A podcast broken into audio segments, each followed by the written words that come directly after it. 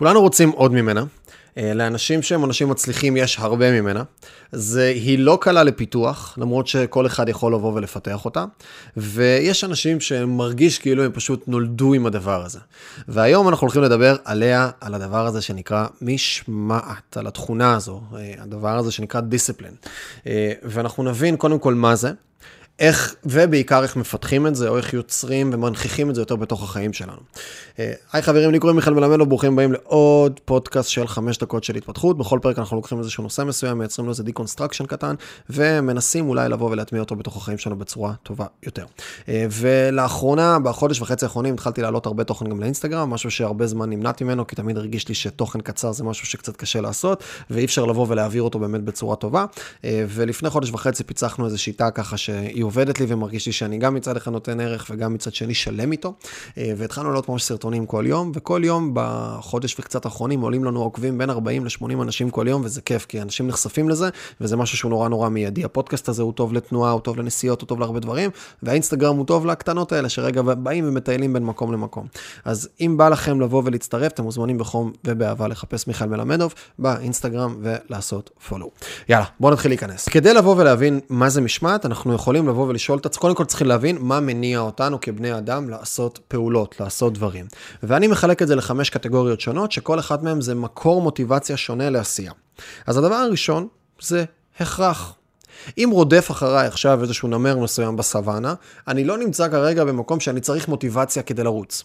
ההכרח החיצוני הזה, בסדר? המשהו המסכן חיים הזה, או הצורך שלי ללכת לשירותים כרגע, או איזשהו משהו שמניע אותי ברמת ההכרח. אני מרגיש שאין לי אלטרנטיבות. אני לא נמצא בסיטואציה, ושימו לב, זאת מילה חשובה, אני לא נמצא בסיטואציה שנקראת בחירה. יש לא מעט סיטואציות ופעולות מסוימות שאנחנו עושים בתוך החיים שלנו שמגיעות מתוך הכרח, מתוך איזושהי קונסטלציה שגורמת לנו לבוא ולעשות. אז זו הרמה הראשונה. הרמה השנייה היא רמה של רצון. יש דברים שלא צריך לשכנע אותנו לעשות. למה? כי בא לנו לעשות אותם. אנחנו רוצים לעשות אותם.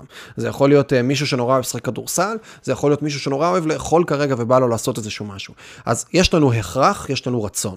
שכבה שלישית, יש לנו אחריות לסיטואציה. וזה אני יכול כבר לשתף אתכם, שאני נורא נורא נורא מונע מהמקום הזה. אני נורא מונע מהמקום של אחריות לסיטואציה. אני יודע ש... וזה איפשהו קרוב להכרח, רק שהכרח אנחנו יכולים לקחת ולהתייחס אליו כמשהו שהוא באמת אה, חיים או מוות, או משהו שאין לי ממש בחירה, ויש מקומות שהם אחריות לסיטואציה. לצורך העניין, קבעתי עם חבר ללכת לחדר כושר ביחד, הסבירות שאני אבריז לו תהיה נמוכה יותר אם אני בן אדם עם אחריות כלפי הסביבה שלי, כלפי אנשים.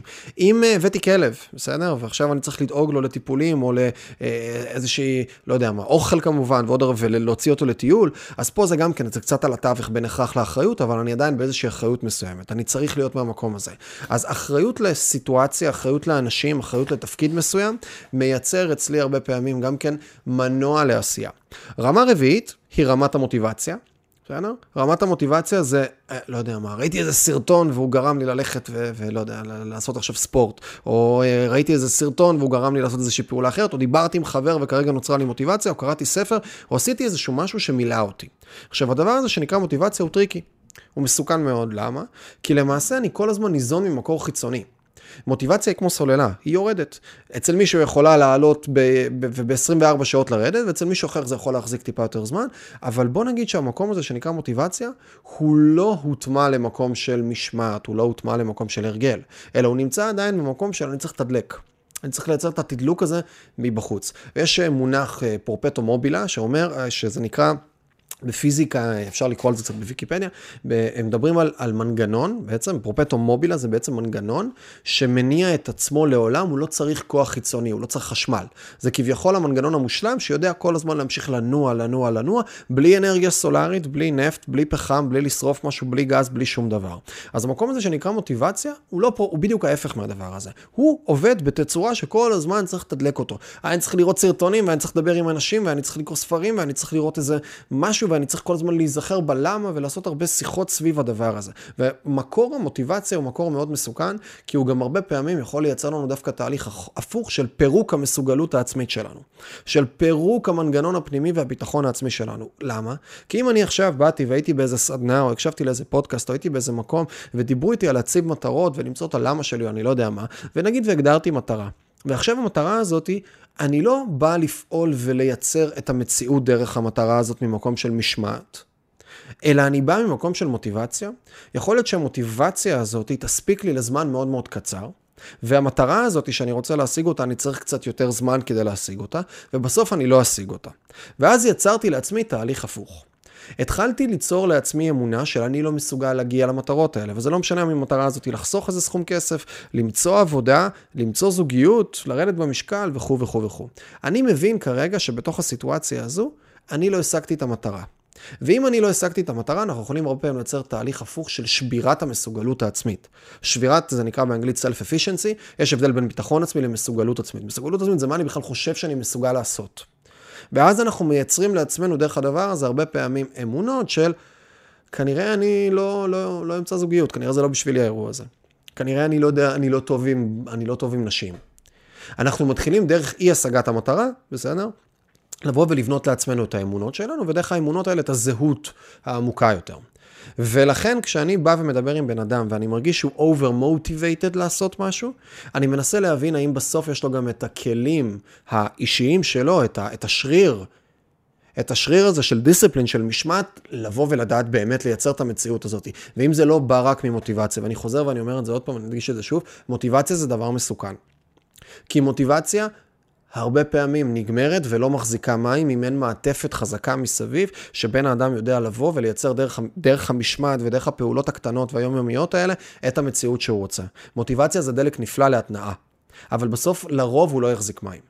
אז מבחינתי הפרמטר הרביעי הזה הוא פרמטר שהוא משהו שאני משתדל לא להיות מונע על ידו. אז אני חוזר עוד פעם, יש את המקום של הכרח, יש את המקום של אחריות לסיטואציה, הכרח רצון, אחריות לסיטואציה, מוטיבציה. והחמישי, משמעת. משמעת היא הפרמטר החמישי שעוזר לנו בסופו של דבר לעשות פעולות. ממקום של החלטתי שזה קורה, אז זה קורה. ויש מונח מעולמות, ה, אה, מעולמות האימון אה, שנקרא אינטגריטי. אינטגריטי באנגלית זה, אינטגריטי אה, זה שלם. בסדר? זה יושרה, זה גם שלם, וזה מתחבר לשני שני, שתי המילים האלה ביחד. אינטגריטי מדבר על זה שהרבה פעמים בחיים אני אומר דברים, אבל אין לי באמת הכוונה לביצוע שלהם. אני אומר כי אני אומר, וגם זה חוזר לאותה זהות ולאותו מקום שכולנו מכירים את האנשים האלה, ויכול להיות שאנחנו הרבה פעמים כאלה, שאנחנו פועלים ממקום של... אני אומר הרבה דברים בלי באמת לשאול את עצמי אם אני הולך לעשות את זה או לא, או לא הולך לעשות את זה, ואז אם אני לא עושה את זה, אני הופך להיות אותו בן אדם כלפי עצמי, קודם כל, כן? בזהות שלי, אני הופך להיות אותו בן אדם שאומר דברים מבלי באמת להתכוון אליהם. כן, אני ממש עוד תכף מתחיל אה, דיאטה, או ממש אה, עוד מעט אני מתחיל להתאמן, או אה, כל דוגמה אחרת, לא יודע, אני רוצה לחפש עבודה אחרת, או לשנות קריירה, או. לפתח את העסק שלי, ואז אני יודע לספר לעולם שאני הולך לעשות משהו, אבל אין באמת מאחורי זה אינטגריטי, אין באמת כוונה. אז אם אני מסתכל על המקום הזה של דיסציפלין, בן אדם שיש לו משמעת, אחד מהדברים שהוא מפתח זה, זה את השריר הזה של אינטגריטי. יש הלימה בין המקום של אמירה למקום של עשייה, כשבאמצע יש את הכוונה. כי אין אמירה שהיא בלי כוונה. וכשאני מתחיל לחיות במקום הזה, אני מתחיל לבקר את עצמי ולהסתכל, האם כשאני אומר דברים, יש לי כוונה אמיתית לעשייה מאחוריהם. ופה אני רוצה לבוא ולפתח את הדבר הזה שנקרא משמעת. ואני אשתף ואני אגיד לכם שאני בן אדם בלי משמעת עצמית. עכשיו, זה יישמע מצחיק למי שקצת מכיר אותי יותר בפנים, כי אני באמת עושה המון המון דברים. אבל אני יודע שאני בן אדם עם משמעת עצמית באופן יחסי נמוכה. וזה משהו שיש לי מילדות, אני יודע לבוא ולהגיד את זה, שזה גם, יש פה איזו יכולת אישית של בן אדם, יש אנשים כאלה שפשוט אומרים לעצמם משהו והם עושים, ויש אנשים שהרבה יותר קשה להם. אז אני נורא מעוניין למנגנונים הפסיכולוגיים שלי, וחוץ מפיתוח המשמעת שהיא כן השתפרה לי בשנים האחרונות, פיתחתי לעצמי גם כל מיני כלים חיצוניים, אילוצים חיצוניים, כמו שאמרתי מקודם, את הדוגמה של האחריות לסיטואציה, אז אני בן אדם שנורא מניע את עצמו ויוצר פעולות דרך הדבר הזה. אני מנהל סדר גודל של קבוצה שיש בה 30 ועוד 20 פרילנסרים, בערך 50 בעלי. תפקידים בצורות כאלה ואחרות. אה, יש לי שותפים שאני חייב להם הרבה דין וחשבון. יש לי חברים, הורים, עובדים וכולי. יש לי הרבה אנשים סביבי שאני מייצר קונסטלציות, סיטואציות חיים מסוימות, שבהן אני אחראי להם לכל מיני דברים. ובגלל שיש לי את האחריות הזאת, ואני בן אדם שנורא מונע מאחריות, אני כן מצליח לבוא ולייצר איזה שהן תוצאות ולהיראות מבחוץ כאילו יש לי משמעת נורא נורא נורא נורא חזקה. אבל המקום הזה של משמעת הוא משהו שהוא אפשר לפיתוח. ואני אשתמש רגע ונכניס את, אה, אה, ואני אגיד רגע, אני מדבר איתכם על הסרטון הזה ועל התוכן הזה בפודקאסט הזה, ואני קצת מרגיש טיפונת צביעות, כן? כי מצד אחד אני בא ומדבר על משמעת, כשבפרקטיקה אני לא בהכרח מרגיש שאני כזה בן אדם עם משמעת. אז איך אני יכול לבוא ולדבר על זה? אז אני אצטט רגע, ג'ורדן פיטרסון הוא בן אדם שאני מאוד מאוד מעריך, והוא כתב, הוא פסיכולוג, פסיכיאטר. שכתב שני ספר, כתב כמה ספרים, אבל שניים מאוד מוכרים. אחד מהם הוא 12 חוקים לחיים, ויוצא לי הרבה לדבר עליו כאן בפודקאסט. ו... באחת ההרצאות שאלו אותו, ג'ורדן, כאילו, איך זה הגיוני שאתה מדבר על 12 חוקים לחיים, כשאתה בעצמך, אני יודעים שאתה סובל הרבה פעמים מאתגרים ומהתמוטטות עצבים שהייתה לו, ויש לו איזה מחלה אוטואימיונית שתוקפת את עצמה, שהגוף שלו תוקף את עצמו, ויש לו אלרגיה למזון שהוא לא מזון בשרי, ועוד כל מיני דברים נוספים. ואז הוא ענה ואמר, הספר הזה, אני לא בא ומראה לכם אותו כ- כמורה נבוכים. אני לא מורה נבוכים שלכם, אני לא נמצא מלמעלה ואומר לכם, אני כבר הגעתי. זה ספר שגם אני משתדל לחיות על פיו. זה, החוקים האלה הם לא חוקים שלי. הם חוקים רחבים שגם אני בא ומסתכל עליהם כגייד. אז גם כאן, כשאני מדבר איתכם על הדבר הזה, גם אני מסתכל על הדבר הזה כגייד. והגייד שאני רוצה לבוא ולדבר עליו, זה בחור בשם ג'וקו ווילינק. אה, ג'וקו ווילינק הוא Navy SEAL. Navy SEAL לשעבר, עשה כמה deployments בעיראק, ואחד מה... והוא נראה כמו איזה מישהו ששובט בתוך מעבדה לצבא האמריקאי כזה, הוא מקרר, אמקור, יופי יופי, עם כתפיים רחבות והמון המון אנרגיה כזאת אמריקאית, ו...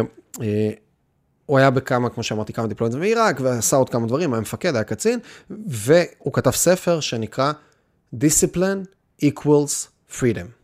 כתב שניים, Extreme Ownership, שזה ספר נפלא שמדבר על המקום של לקיחת אחריות קיצונית על כל דבר, והשני הוא מדבר על Discipline equals Freedom, שזה הוא קורא לזה Field Guide, כמדריך שדה. ובתוך הדבר הזה הוא מדבר על קודם כל המהות שהרבה פעמים אנחנו כבני אדם חושבים שמשמעת ויצירת מסגרות זה מייצר חוסר חופש, זה מייצר, זה הפחתת האינטואיציה, זה הפחתת המקום שבו אנחנו בעצם מקבלים החלטות ממקומות שהם אה, יותר חופשיים, והוא מדבר דווקא על המקום ההפוך. כשיש לי משמעת עצמית גבוהה, כשאני מבין, כשאני מבין שברגע שאני החלטתי לעשות משהו זה קורה, נהיה חופש עשייה מאוד מאוד גדול בתוך החיים. ועצם היכולת לבוא ולהגדיר לעצמנו את הדברים ולהיות מסוגלים לעמוד בהם, זה כבר פותח לנו את המקום הזה של חופש מסוים. ואם אני אוסף את כל הדברים האלה שדיברנו עליהם, על המקומות של לכמה דברים פרקטיים, אז אחד, מה שאמרתי מקודם, ופה יש טריקיות, ואני כרגע נמצא באיזה שיח חופשי איתכם, בסדר? פה יש טריקיות מסוימת, כי אני למשל יודע להגיד שאני פוגע בפיתוח של המשמעת, ושימו לב למה אני אומר.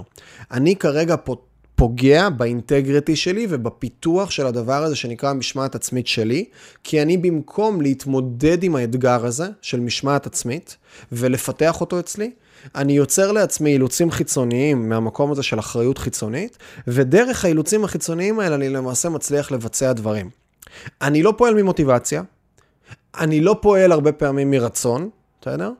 ואני לא פועל ממשמעת עצמית. אני פועל מזה שאני יוצר לעצמי אילוצים חיצוניים. ובגלל שאני בן אדם עם אחריות, אז אני כן בא ומצליח לבצע דברים, אבל מצד שני, מה שאני יודע להגיד, ואני אומר את זה בוודאות, ואני נותן את זה כרגע לכם כפרספקטיבה, כנקודת הסתכלות מסוימת על מי שרוצה לפתח משמעת איך לעשות את זה, אני יודע שדרך הדבר הזה אני פוגע במשמעת שלי. המשמעת עצמית שלי היום כנראה, למרות שאני עושה יותר דברים, היום המשמעת עצמית שלי חלשה יותר ממה שהיא הייתה בעבר. ולמה זה קורה? זה קורה ממקום נורא פשוט. כי אני פשוט נמצא בסיטואציה שבה אני משתמש במקור אנרגיה אחר, במקור הנאה אחר. שהמקור הנאה הזה, כמו שאמרתי, הוא אחריות חיצונית לסיטואציות. אז אחד מהדברים, ואם נסתכל על הדבר הזה מהמצב ההפוך, אז אחד מהדברים שאני צריך לעשות על מנת לפתח את המשמעת שלי, זה לראות שאני לוקח דברים שאין לי למולם אחריות חיצונית, ואין לי למולם איזשהו מקור עונג או רצון או משהו שנורא נורא בא לי לעשות, ואין לי למולם איזושהי מוטיבציה, ולראות איך אני בונה לעצמי נקודת החלטה שבה אני נמצא ביושרה הזאת שלי למול עצמי, שאני אומר ואני עושה. גם אם לא השתמשתי בכל מיני טכניקות וטריקים שיהנדסו אותי לבוא ולפעול. עכשיו, אני יודע להגיד על עצמי שאני אני חוקר את עצמי בטירוף.